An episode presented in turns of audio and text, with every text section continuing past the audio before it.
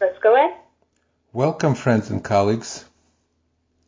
Today we have our first interview with a very able and creative thinker and teacher, Olivia Friedman from Chicago.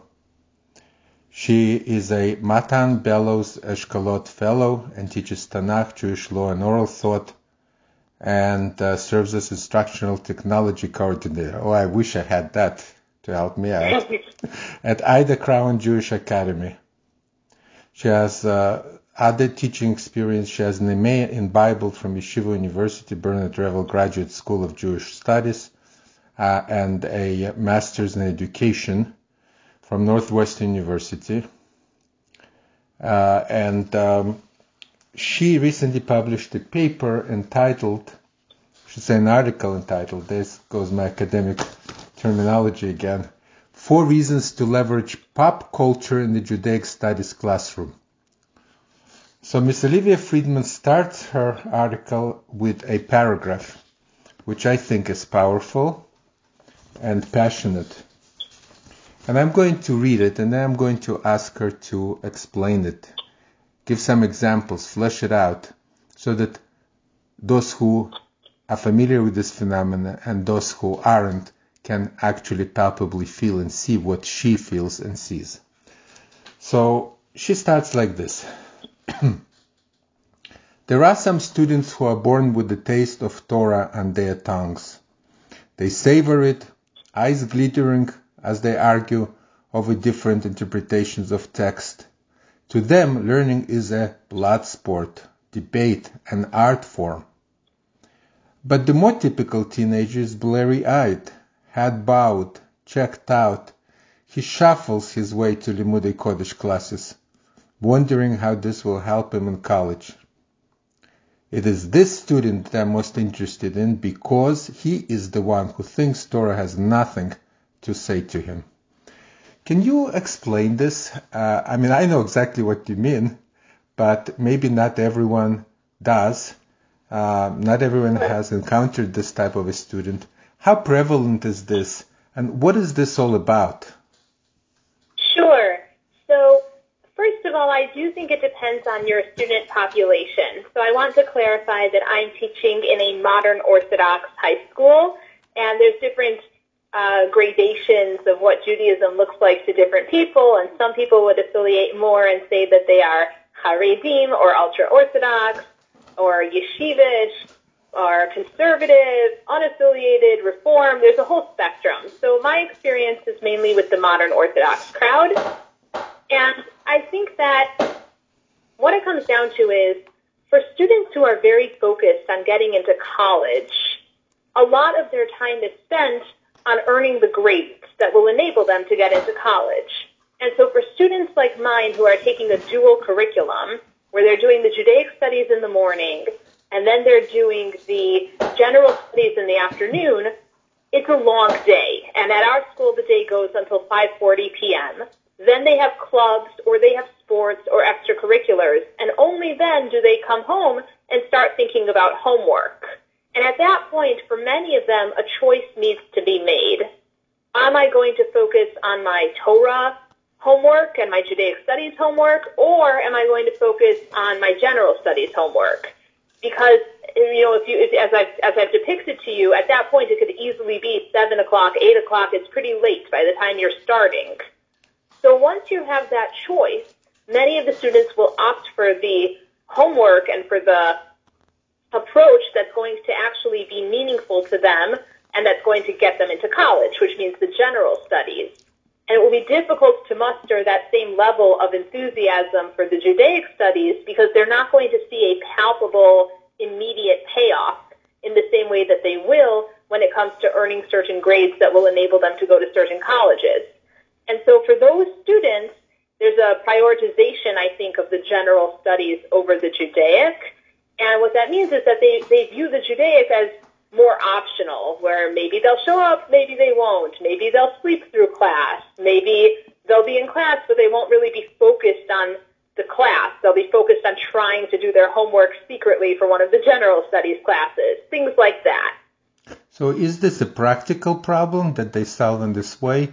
or is there also an ideological issue here, or what we might call a hashkafic issue? You know, I think that for many of them it really is more of a practical problem because what I have found is that many students love day camp. And when they're in day camp, when they're in Jewish day camp, they enjoy learning and they enjoy davening and they enjoy all of the things that when they're in the school setting are harder for them to enjoy. And part of it is the camaraderie and the fact that they're going to meet with a lot of different children and students who they don't ordinarily meet with because they might have friends coming from all over. Part of it is that it's not high stakes, right? Whatever you do in summer camp, whatever you learn in summer camp, no one is testing you on it. None of it is going to go into your college application. So you're able to just relax, enjoy yourself, and to some degree, when it comes to the Judaic portion of the camp, that's what we call Torah Lishma, right? You're doing it, you're not getting graded on it, it's not going to affect your GPA in any way. And so I find that students really love summer camp, but they struggle more with school. And so while it's possible that sometimes I've got students who aren't invested for theological reasons, where they don't believe in God, more of the time it's either apathy or if it's not apathy, it's this practical issue of, you know, I'm exhausted after a day that ended at 5:40, and then my extracurriculars that took me till around seven o'clock, and only now I'm beginning my nightly homework, and it's just a long day. Right. I think it takes different forms in different communities. In some communities, though, the the Torah studies, the religious studies, are invested with more meaning, and secular studies are invested with less meaning, so that Yeah. they're kind of transposed. I'm going to succeed based on my Jewish studies, not on my college studies. So, could you say that you're going against the flow of the modern Orthodox culture in this way? I don't think so. I think the vast majority of Judaic studies teachers really want to excite their students and engage their students, and they want to give them the tools that they know those students are going to be craving later on. Meaning, we know that teenagers are notoriously bad at thinking about long-term decisions. We know that their prefrontal cortex is not fully developed, and therefore they don't have the decision-making capabilities that an older individual would have in terms of thinking about what they'll need down the line. And the thing is that we want them to have the skills that they'll need to be able to learn Chumash or learn Gemara and to be able to pursue that knowledge on their own or at least to follow along with a class in their community because down the line, hopefully, even if they're not necessarily so engaged now, they might become engaged. So I think that any Judaic studies teacher you talk to, certainly in the modern Orthodox community, really does want their students to prosper, to learn, to care about the subjects, but it might be harder to get the students to buy in at the moment.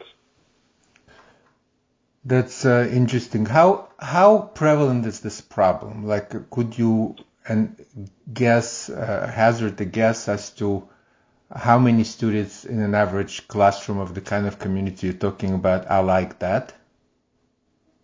So it also depends on whether or not the school has tracking. Some schools have tracking, like an honors class and a grade level class. And the thing is that when it comes to tracking, then there's also a question of what does it mean to be in honors versus in grade level. So for some, being in honors means that you're able to read Hebrew really well, and because you can read Hebrew really well, that's why they put you into honors level. Um, but for others, honors level means that also you're motivated and you have the critical thinking skills and you're excited to pursue and, passionate about the subject. And so let's say we're talking about an honors level class where you simply have the capability. You happen to be able to read Hebrew well. Well, being able to read Hebrew well, so that's why you're in my Chumash class, that doesn't mean that you have excitement, engagement, or the desire to prioritize. It just means that you have the basic skill. Then you have my grade level students, who many of them for many years may, ha- may have felt very unsuccessful in their Judaic studies classes or even unsuccessful in their academics across the board. Often, although not always, some of the students in those classes are going to have some sort of learning difference that might make it harder for them to process information, or maybe they have some struggles taking tests. And so these are students who have kind of built up an attitude of, I'm not going to succeed anyway. And so you're dealing with two different groups of kids. You're dealing with a group of kids who might not care enough to try, um, to, or to try very hard in a particular subject because they're more concerned about the secular subjects because they want to get into a good college and that's where their focus is.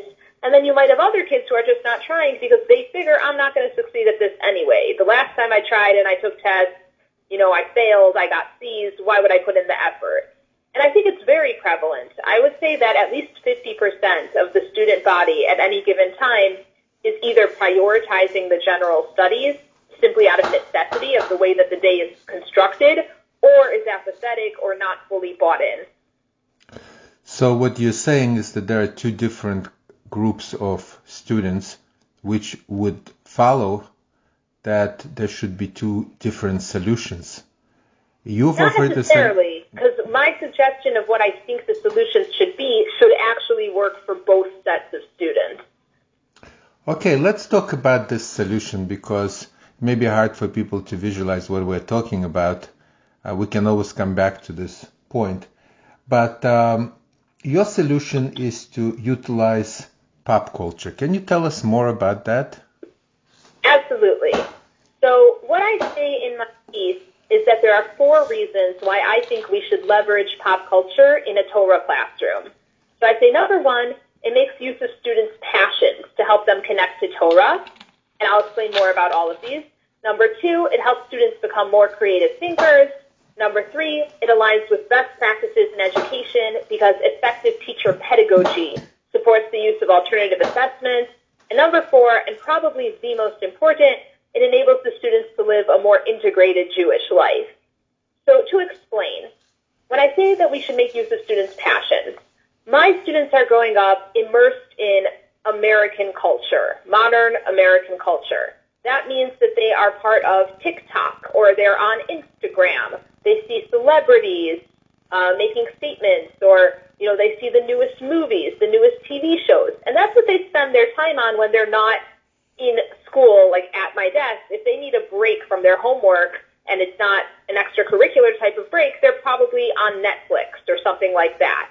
So this is where they're spending a lot of their time, and that there might just be interests that they have, like maybe they're very interested in sports, and so they're very curious about particular athletes and so on.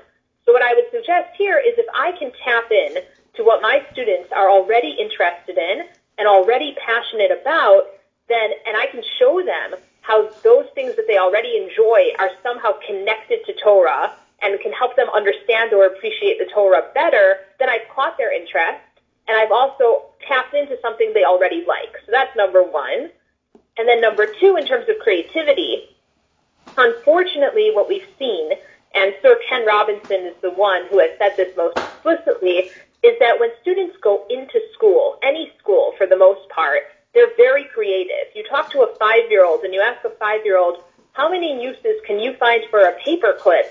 And they can find hundreds of uses for a paperclip. By the time you get to the adult who's in their 30s, or even the 12th grader, they really can't think of that anymore. Unfortunately, school has kind of beaten the creativity and the imagination out of them. They've learned how to just do what they need to do to succeed, to write the paper that the teacher wants, to take the multiple choice test according to what the teacher wants. A lot of what many students are doing in school, unfortunately, is not learning how to think. What they're doing in school is they're trying to parrot back or spit back or please or comply with what they think the teacher wants of them. And that's a problem on a societal level because if you want innovation and creativity and people to be coming up with useful things like the next great engineering marvel and the next great discovery, you want people to be curious and imaginative and interested, and that's what you want school to be promoting. So I find that when I use pop culture, oftentimes that piques students' curiosity, and all of a sudden they're thinking about something, not just thinking to themselves, well, how am I going to spit this back later? Then for my third, when I talk about effective teacher pedagogy and alternative assessments, so when most of us went to school, the way that we were typically assessed is we either had to write an essay or we had to take a test. And maybe that test was multiple choice, and maybe that test was short answer, maybe it was a written essay test, but it was a pretty typical format for many of us where the teacher asked a question and you kind of spat back your knowledge. So what I use is something called an alternative assessment, and I can give examples where often I'll be asking the students to construct something or build something based on their knowledge of a subject. So one example would be in my 12th grade class, we have a class on the Jewish life cycle. And so the students might learn all about the Jewish wedding, the different components, the different parts, the Bedeken and the Yichud room and so on. And then rather than giving them a test on all this information, I ask them to build a wedding website where I say, take two characters, any two characters. It could be from a Disney movie. It could be from a TV show that you really like. It could be from a book. And you're going to fictitiously marry off these two characters in a Jewish wedding ceremony. And this entire website is going to be devoted to their fictitious wedding. And the kids get very into it because they're excited. They think it's funny, you know, oh, okay, I'm going to go and marry off whoever it is, Mickey Mouse and Minnie Mouse. And I'm going to create an entire website that will be Mickey and Minnie Mouse themed. And I'm going to plan what kinds of foods they should have at the wedding and what it should look like and the decor. But I'm also going to include all the information about what is a Yichud room and what is a Bedeken and why did she wear a veil and all of this. And so that's an alternative assessment, right? That's not a traditional test. And there's a lot of um, research that suggests that when students do that kind of work, where they have to transform their knowledge into something else, that's actually much more beneficial for them. It forces them to think and it forces them to consider things and to actually make sense of all their knowledge as opposed to just memorizing it and telling it to me on one test. They get the test back, they crumple it up, they throw it out. And then probably the most important, the last one, is that it enables students to live a more integrated Jewish life. And here's what I mean by this you want the students to realize that they're Jewish all the time. And unfortunately, what I've seen happening is that often you'll have a student who in school, they might be wearing the kippah, they might be keeping kosher, whatever it may be. But then out of school, they'll go and they'll eat not kosher food or at least dairy that's uh, not with an official hashgacha at a restaurant. Or they'll I don't know, do something else. And they kind of have these two split identities. Like I'm Jewish when I'm at shul or when I'm at school, but everywhere else I kind of do my best to just be totally secular. Not totally, that's a bit of, of an exaggeration. But what you want to show the students is you can emerge, you can immerse, um, integrate these two parts of your personality.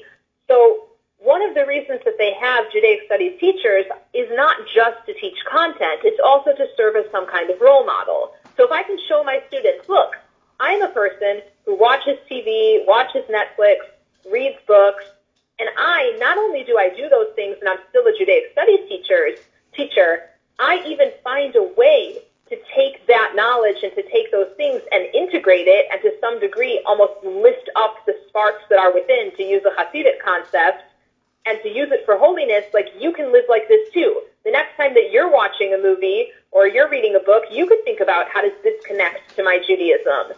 And so that's a way of modeling how they could be. That's my approach, and I, I welcome all the feedback and questions. Okay. I do want to come back to that because the whole question of um, using um, educational theory, which is based on teaching content, to formulate an approach to teaching uh, Torah, which is very heavy also on values and teaching values in the context. You have touched on it. I'd like to explore it more. But before I to go go into it, I think it's still very important for people to understand what it is exactly that you do. Can you give us some examples of uh, how you teach? Uh, I, I, know that your website has some uh, video clips and things. Uh, but uh, for purposes of here and now, if you could just give a sense. Absolutely.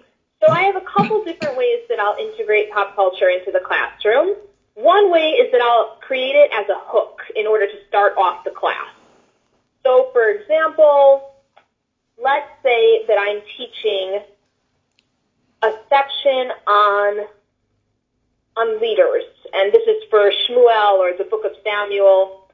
And we're talking about how this first king of Israel, Shaul, when he's first chosen, he's on this mission for his father. He's looking for donkeys. He's very humble. He's very modest. And he doesn't even want to be king. And the prophet Samuel has to tell him, well, you are king. You're who God has chosen, and you need to live up to this responsibility. And so Saul goes through this journey where he was originally uh, very anxious or humble, not really wanting to accept the position. He even hides among the baggage until la- much later on, there are some errors that he makes, some mistakes, and God sends the prophet Samuel to tell him, you're not going to be king any longer. And at that point, and it seems so odd, Shaul is not willing to give up his power.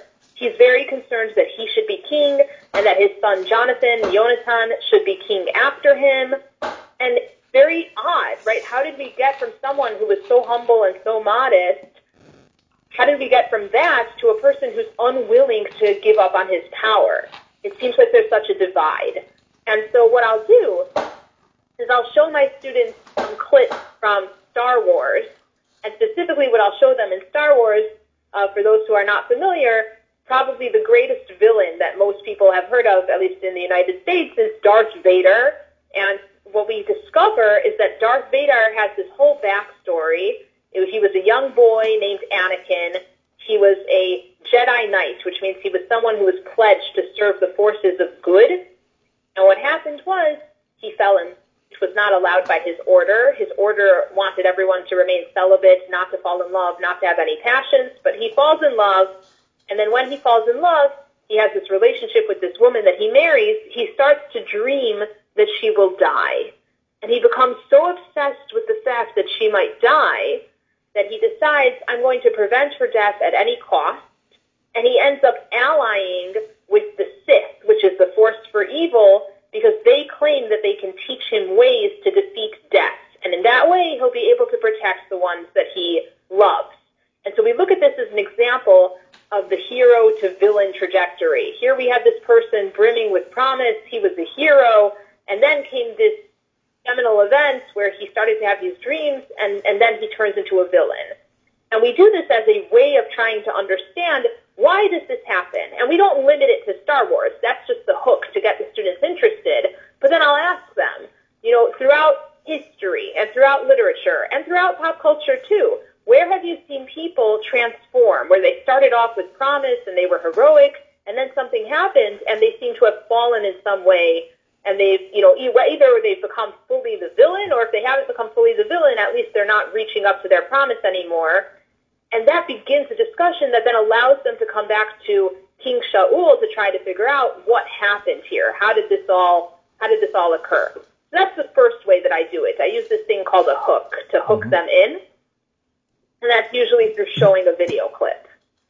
Another way that I'll do this is I'll actually have them use the pop culture for the sake of whatever the subject is. So that's similar to the example that I gave you before, where they might be creating this fictitious website where the characters on the website can be from pop culture or Disney or whomever, and they're marrying them off, but they have to include all the Judaic content, like the Mickey and Minnie Mouse wedding, for example. Um, sometimes I'll have them create uh, uh, like a redubbed trailer. So again, speaking of Shmuel, I had a student who took a film called The Incredibles, and she was able to take clips from the film and put it together using iMovie, and she put it all together to make a trailer that told the story of King Shaul, but using those characters, and she and her partners had to do voiceovers to make it tell the story of Shaul and not the original film, film clip, the film story. So that's another example. Um, and that's usually more for like a final assessment, right? So if the first example was using a hook, then the second example is I'm giving you this as a summative assessment. You're going to show me your learning on this section, and the way you're going to show me this learning is going to be through building a website or through creating this short iMovie, whatever it may be.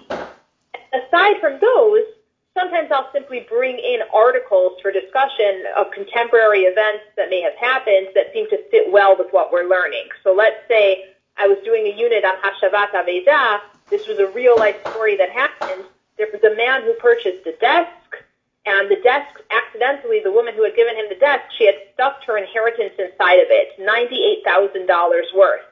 And he could have said, listen, I bought the desk, and I bought all the contents of the desk but he didn't. He called the woman up. He said what he had found. He returned it to her, and this made the news. It was on the news. So I can show them this news clip that's relevant to the discussion of Hashavat Aveda, returning lost property, and talk to them about, you know, what do you think made this man do it? And would you have done it? And just relate it back to them so that it feels relevant.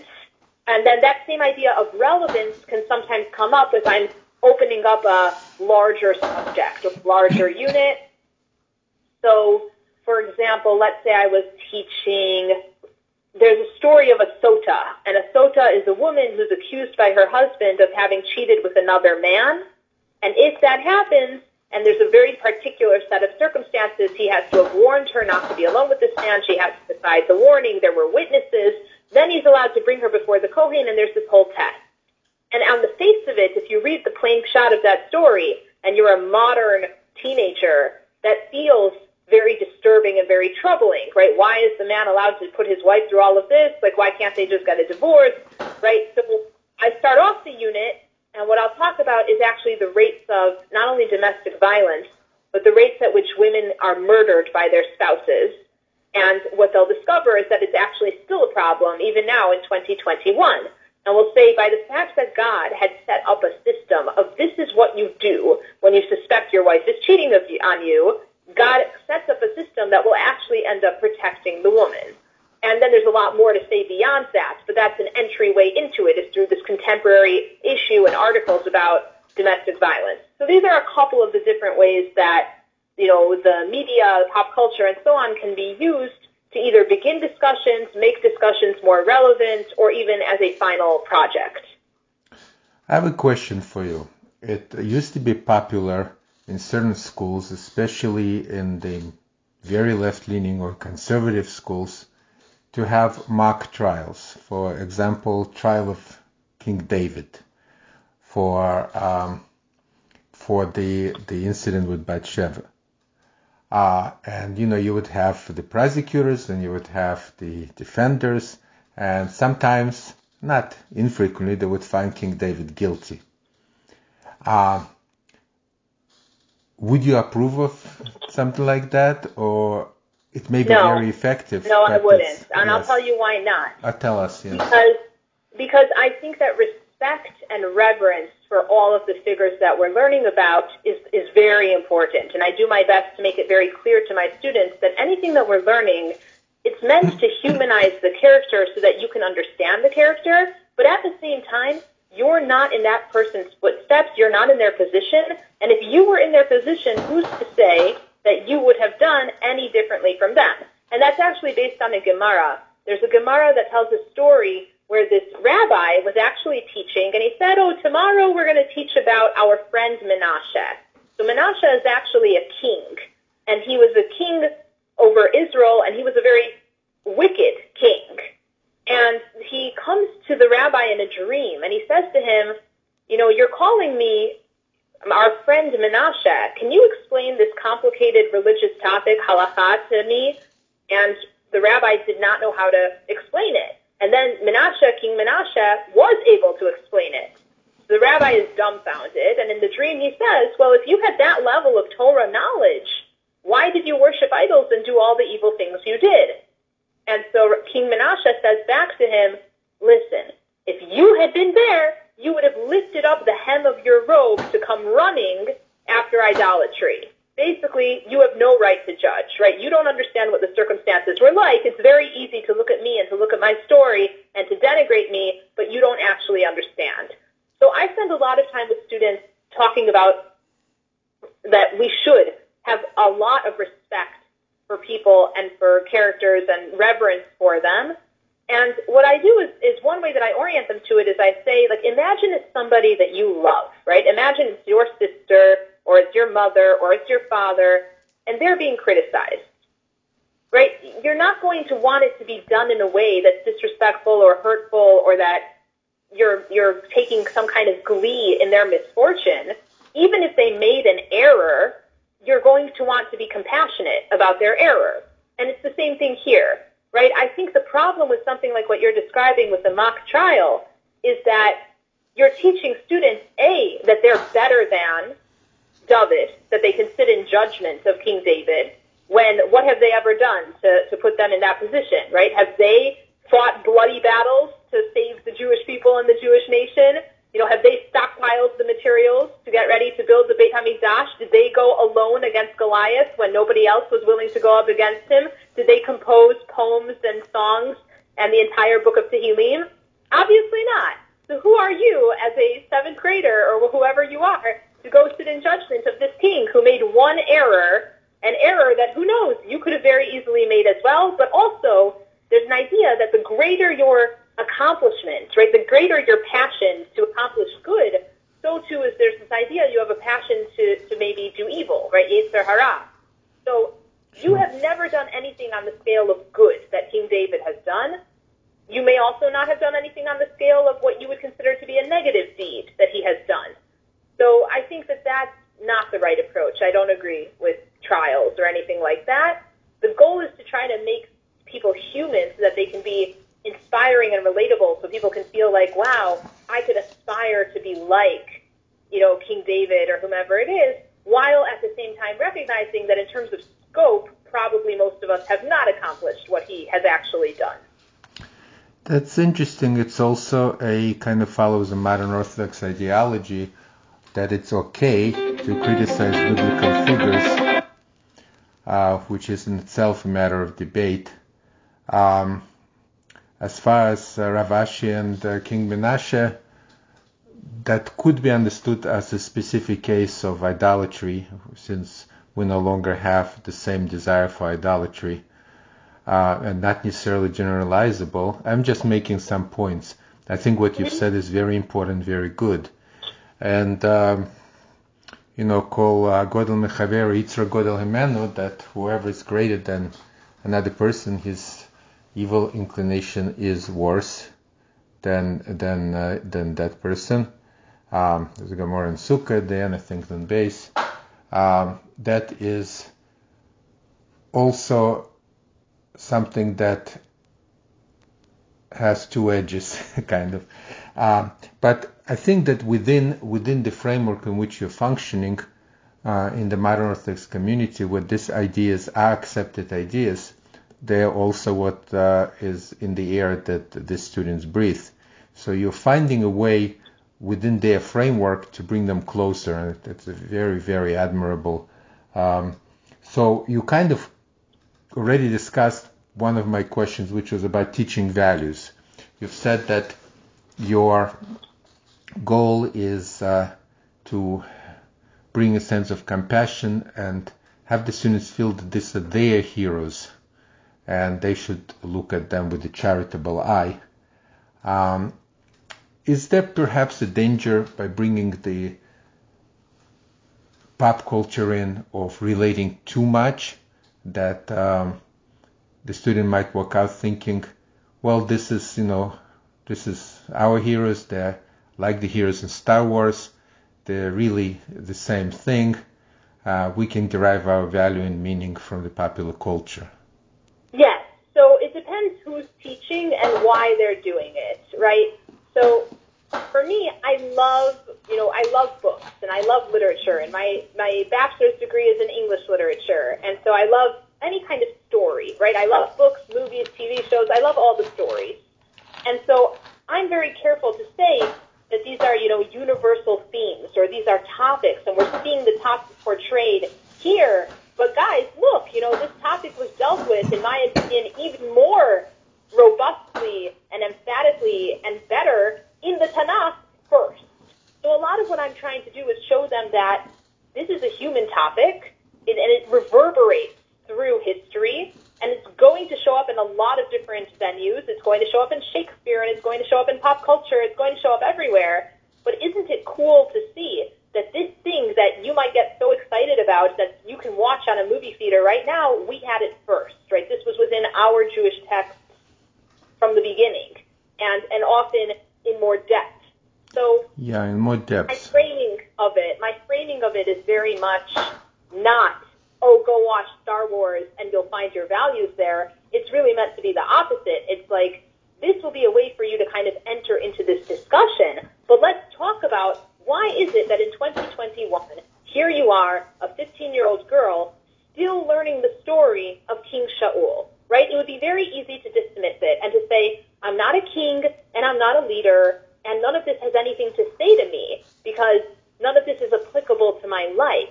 And what I want to do is show them, actually, that's not true. Because even though you might not be a king in the same way that Shaul was, you may be given some kind of responsibility, whether it's officially a leadership role or not. And you might also face some kind of challenge or temptation, and hopefully you'll be able to overcome it and to do well, but maybe you won't. And, you know, these stories are here not only to inform you of the history of your people, but they're also here to actually guide you so that you can learn from these challenges that people who, to some, in many respects, were greater and wiser than us, what they dealt with and, and where they struggled. So that's that's very much what I'm trying to do. I definitely don't want the kids to walk out of my class thinking that they could achieve the same things by watching Star Wars than from learning the Tanakh. So how do we emphasize the uniqueness of our heritage? Uh, very often, um, the mindset of the modern age is that, well, they were kind of they kind of got got it basically, but since then we've developed it in so much more sophistication and detail. If you really want to understand this human trait or that human trait, go to high culture, go to the great European novel, uh, go to to great poets and writers, uh, and you will get it in a much more developed form. So how do we emphasize uniqueness and make sure that their commitment is to the truth through the prism of the Torah? even though they may understand that the universal issues and others have dealt with that? Yeah, that's a very good question.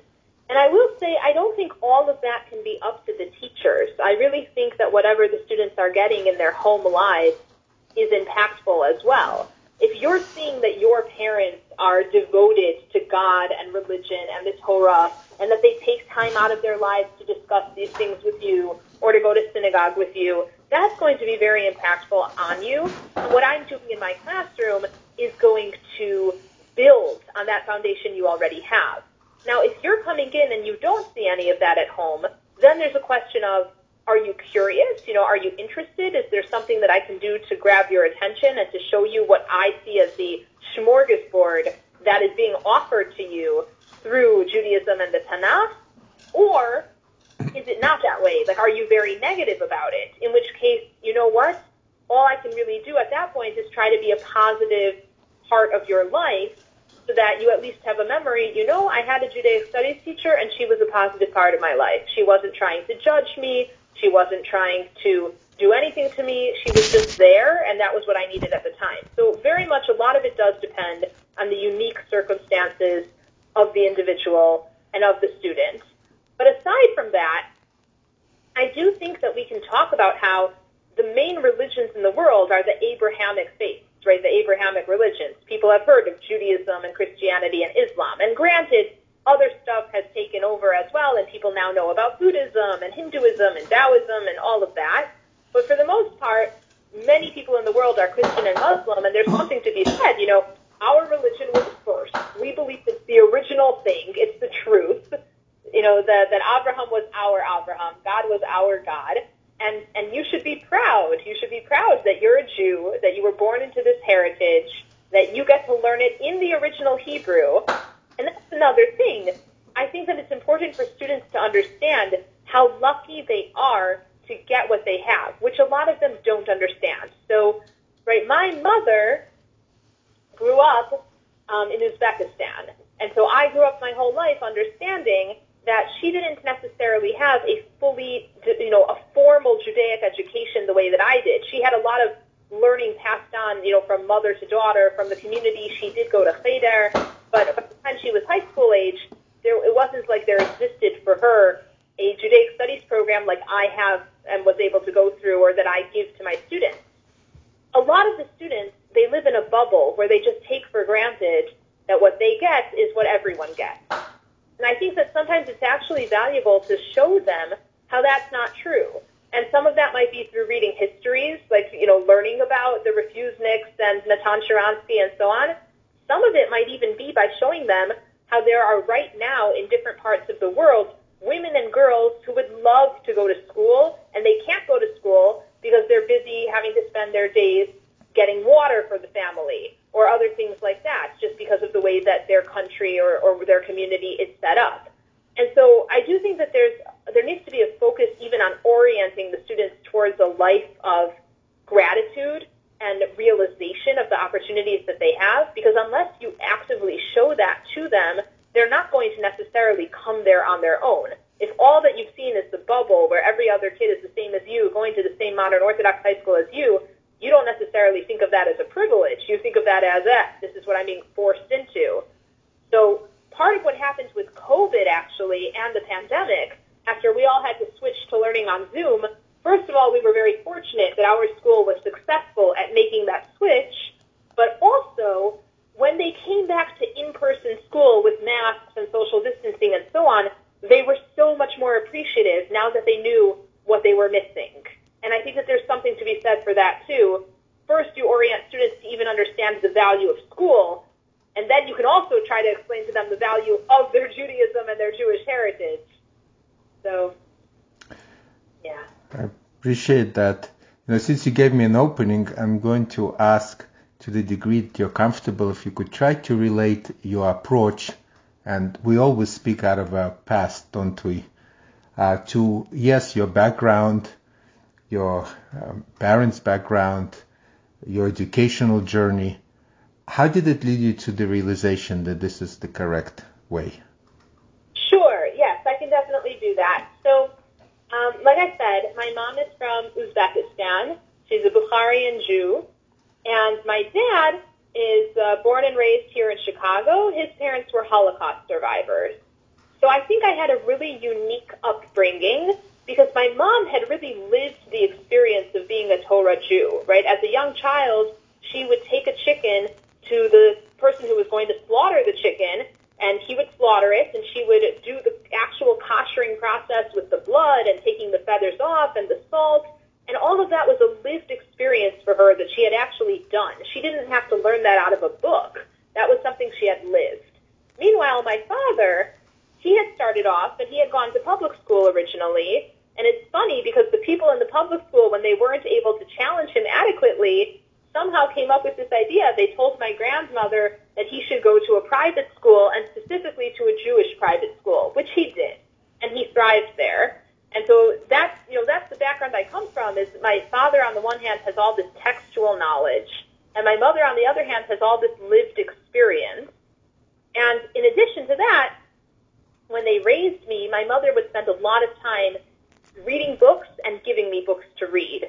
And so I read all the classics at a young age, uh, whether it was the American classics or, you know, the British classics or a lot of the Russian classics in translation because she didn't teach me Russian. And so all my life I was being exposed to these themes that you see throughout literature of, you know, tragedy and triumph and uh, the greatness of man, but also how dark and disturbed man can be and what great heights and what great depths. And at the same time that I'm doing all of this, I'm also learning the Tanakh and reading through the Tanakh and reading the Midrash. And the Midrashim were fascinating because they have all the magic and the color and the backstory that illuminates the characters and tells you who they are as people, right? If you read about Esav and all that you're reading about him is what's straight up in the pshat, you got a story where actually he seems to be the character that's wronged in the story. But if you read about Esav and you read about him in the Midrash or in the Talmud, you got a very different picture of who he is.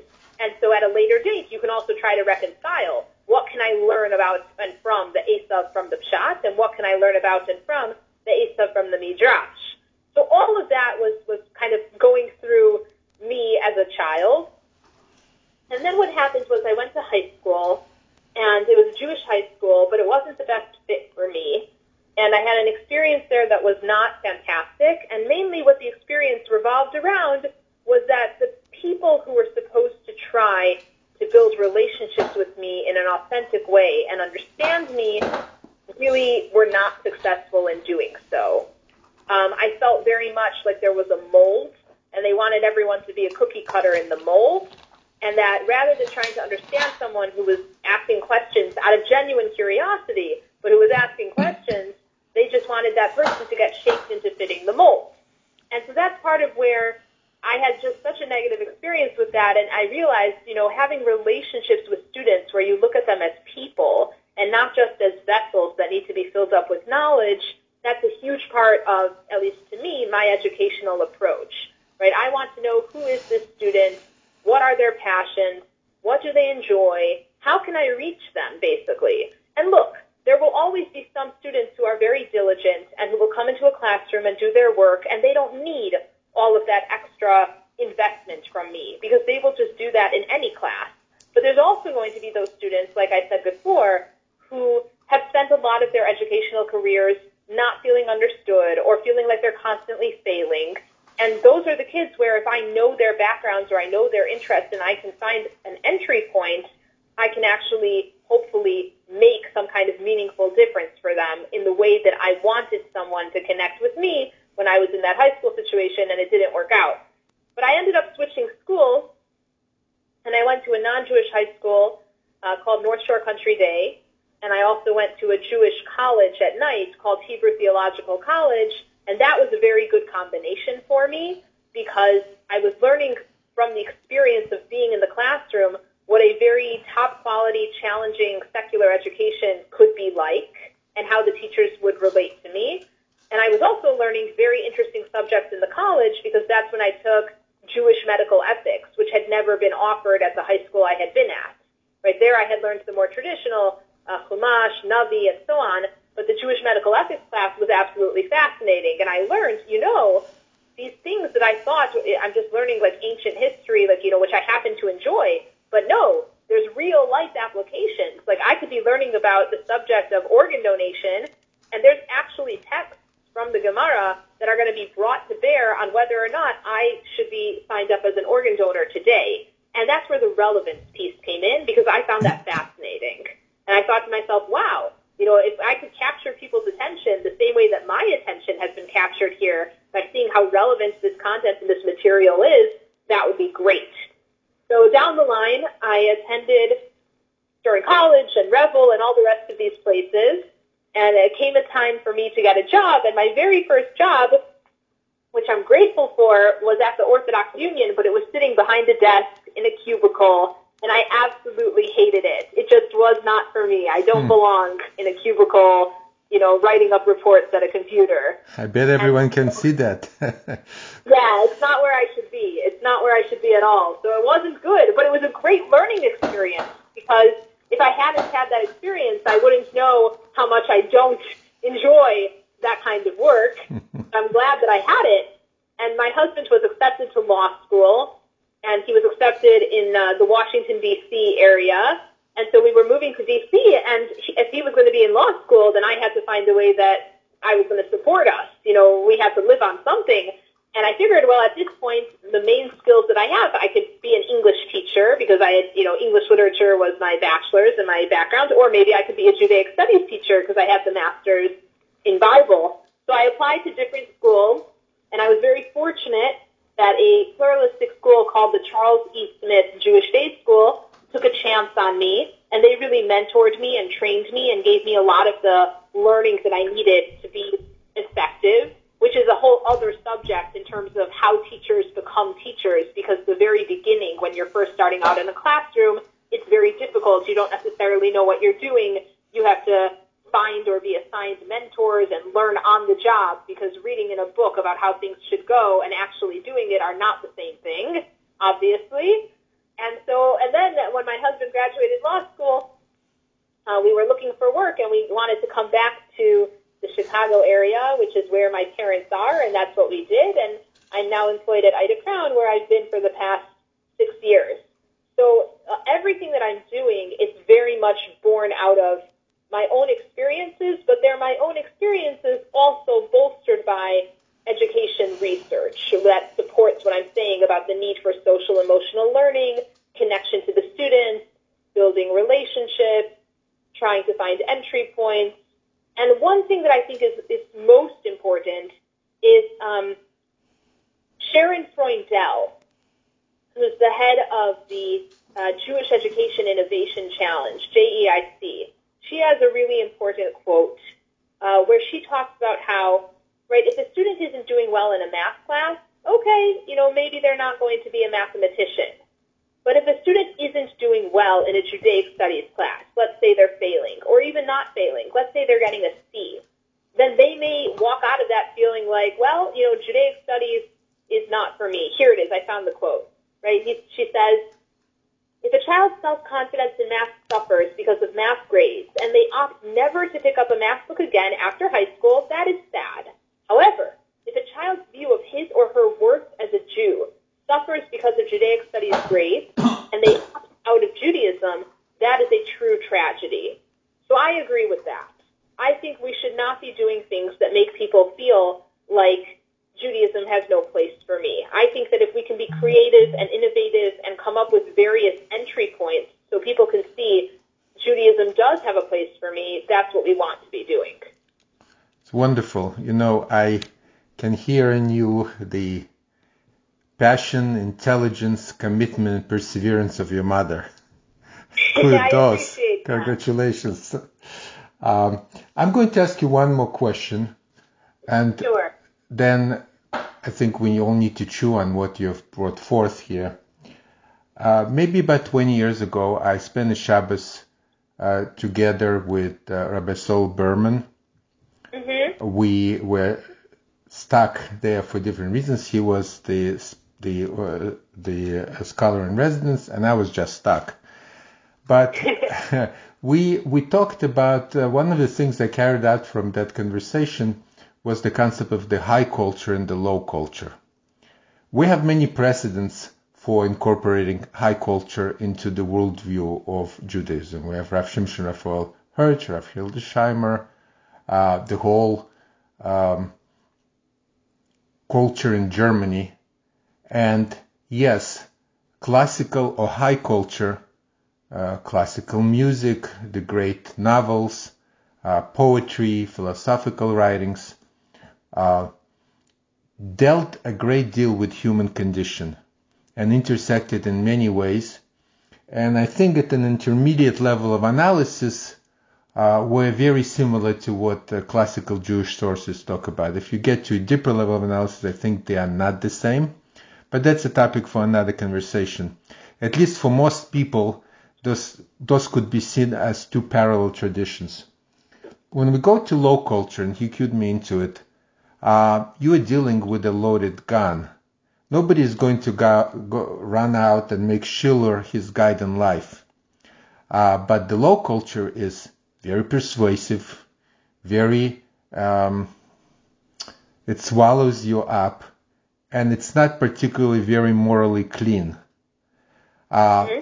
So do we by, do we, and this is a bigger ideological issue, you know, do we really conflate the two? And they are different, especially on that issue of, of sexual morality. Mm-hmm. Uh, do we conflate the two and have uh, impressionable young people walking out thinking that the dual truth is found both in Judaism and in pop culture? Uh, or do we not, or do we do it and watch out very carefully to make the distinction uh, we cannot put down a culture that we use to illustrate our culture. So, how yes. do we deal with that? Yes. Okay. So that's a really question, and my real answer would probably be very long. So I'm going to try to give an abbreviated version of it. Here's what I'll say. Um, first of all, a lot of times people make this distinction between high culture and low culture, and it's not really true, and here's what I mean by that. If you're reading Othello, or even if you're reading Anna Karenina, you're dealing with a story of adulterous people who kill each other in passions and so on. And so that story can be found on any TV show today. Now, they're dealing with it on a very beautiful level in terms of the writing. The writing is very beautiful, and maybe the depths of the character exploration are deeper, but at the end of the day, that is the story. And I think sometimes people forget this because people put a label on it and they say, well, it's by Tolstoy or it's by Shakespeare. It must be higher. But the actual story itself is not really that high or that clean. So I want to start with that. You know, in, in, just in terms of the crux of the issue, in terms of adultery, morality, and so on. If, if people were able to read Anna Karenina or Othello, then it's not so crazy that they could read a young adult novel or, or whatever it may be. But that having been said, aside from that, I think that yes, you do need to be very careful about what you're introducing in your school, and you don't want to introduce something that the students would not have already seen or be familiar with. And so that's why you would have to know the students in the school. If you have students in a school who truly are segregated from pop culture, media, and so on, then this is not the teaching approach that's going to be meaningful to them. And in fact, like you say, it might even go the other way and it might be problematic for them. If you have students in the school who might be familiar with Disney movies, but they wouldn't be familiar with other stuff, then yes, only bring examples if you're going to bring examples from Disney or from whatever would be the culture in the school. But in my school, I know my students and I know what they're watching and I know what they're seeing on Netflix and so on. So for me to bring in Star Wars, for example, is no big deal, right? That's there's nothing in it that's particularly not clean. There's you know maybe a kissing scene, which they've definitely seen before. Um, where this gets more tricky is when it comes to things that are rated, you know, to, to use the movie and film ratings, like rated R. So there it gets complicated and you have to, A, you have to follow the policies of your school because a lot of schools will have strict policies of, about that, what you can and cannot show or share or see or so on. For me, I tend to err on the side of possibly saving that kind of content for adults and for adult education and not for the average teenager. But there are sometimes teenagers who are not the average. So an example is there was a famous TV series that swept the nation. It was called Game of Thrones. Now, Game of Thrones was actually what we would call epic fantasy, but it was epic fantasy not like Tolkien, but beyond Tolkien. And what I mean by that is, when you're familiar with J.R.R. Tolkien, you're familiar with The Hobbit and The Lord of the Rings and the story about the fellowship where all of the good guys are eventually able, through much difficulty and suffering, to triumph over the bad, but at great personal cost. And there's romance, but there's never anything explicit. Now, the thing is, of course, that that's a sanitized version of history. Because when you look at actual history, people do dark and devious and problematic things, and that includes in the sexual arena. And you see that, by the way, not only in secular history, you see that in Jewish history, and certainly you see that in the Tanakh. So, for example, in Shoftim, in the book of Judges, the very last scene in the book of Judges is something called Pilegesh Begiva, which is where this man is traveling with his concubine. He stays over in a town called Giva, which is a town belonging to the Benjamin tribe.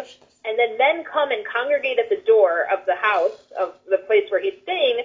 And so the man offers, the man of the house, his virgin daughter and also the concubine that belongs to this individual. And he, and he gives them, he wants to give them. The men decide they're only going to take the concubine.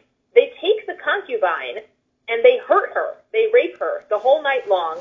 And in the morning, she comes back and she's fallen down on the doorstep in a faint.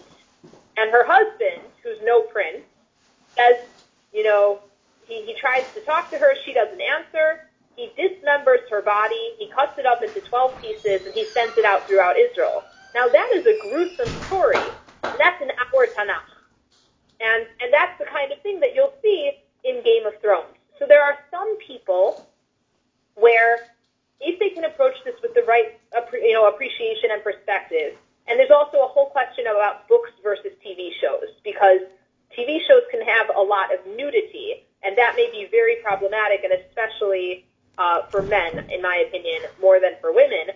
But you could read books, you know, that don't have the official nudity um, in them, and you could still have the storyline from the books there are some people who are going to be riveted and find this combination of historic historic uh, truth and epic fantasy and so on fascinating. And to them, if you can show them these things that you find so interesting and these twists and turns in strategy that are so compelling to you, we have that all in our own history, in our own Tanakh, teaching the moral lessons, teaching the deeper values. That will really be helpful. But to a, you know, an average teenager, that wouldn't be helpful. So you certainly do have to be a person who is selective and who knows your audience and who knows your students and who has to make a judgment call about is this going to be good and uplifting for them or not? Right? I don't think that you should throw something in there just to titillate. That's bad. I don't think we should do that. But if there's something that's actually meaningful and it's something that the students would already be seeing, right? I, I well, here's what I don't want. I don't want that I'm going to bring an example in class of something that the students would not have seen, and then they're going to go out and see it, and it would drag them down. Like it would be an inappropriate thing for them that they wouldn't otherwise have seen. I don't want that, right? But if I can bring an example from class from Cruella de Vil or whatever it may be, something they've already seen, or even a TV show that they've already seen, if I know they're all watching Vampire Diaries or Gossip Girl, and the majority of the class has seen that, and if the majority of the class has seen it and the other ones haven't, you know, then, then I think I can make that judgment call. So I'm not sure if that totally answers your question, but those are some of my thoughts. Yeah, I wonder if uh, repeated exposure also is not uh, a bad thing. Uh, but Yeah. uh, you're certainly you're certainly approaching this with a very sincere um, desire to better your students' lives and bring them higher. Personally, and I, probably your mother would agree to that, I'm very grateful that I grew up in a closed culture because uh, the spiritual plant requires a lot of tending, and when it's tender and small, it can easily be smothered by negative influences. Um, True. the older you are when you're exposed to these things, the more chance you have had to grow and harden and um, continue developing. So yeah, we we are fighting the culture, and that is a difficult uh, matter. And making use of a culture when it smothers everything is a difficult matter. I give you um, a lot of um, appreciation for taking on such a difficult subject, but it seems to me that uh, you are well capable of refining it and doing more with it. And I wish you a lot of hatzlocha, a lot of success. I want to thank you for coming on the podca- podcast. Uh, it's our first one. Um, I hope people benefit from it. Just to end off, you have your own podcast. Perhaps you want to tell people where they can read your material or can hear your classes. Sure. So first of all, I want to clarify that my podcast is meant for adults, and it's this concept of using pop culture to bring people uh, to Judaism that's happening there, which means that if this is not something you need, if you're already invested and excited about your Judaism and you don't need to see it through that lens, then there's no need to go there and to check it out. Uh, but if you are interested, what I've actually done in that podcast is I have taken storylines so far from Game of Thrones, and I'm planning to expand it to other storylines as well to help explain and illuminate some of the stories in the Tanakh. So that podcast is on uh, Apple and Spotify and so on. That's called Enchanted Torah. And then if you wanted to see my other work um, or my students' work and what they create, I have a website, and that's Olivia, O L I V I A, Friedman, F R I E D M A N dot Weebly dot com. And I welcome everyone to check either one out as appeals to them. And thank you so much to you, uh, Dr. Levin, for being willing to host me and have me on this podcast and ask me all these great, thought-provoking questions and be interested. And uh, I very much enjoyed the conversation. Thank you very much. Please send regards to your wonderful parents. Will do. Thank you so much. And may we all have only blessings. Amen.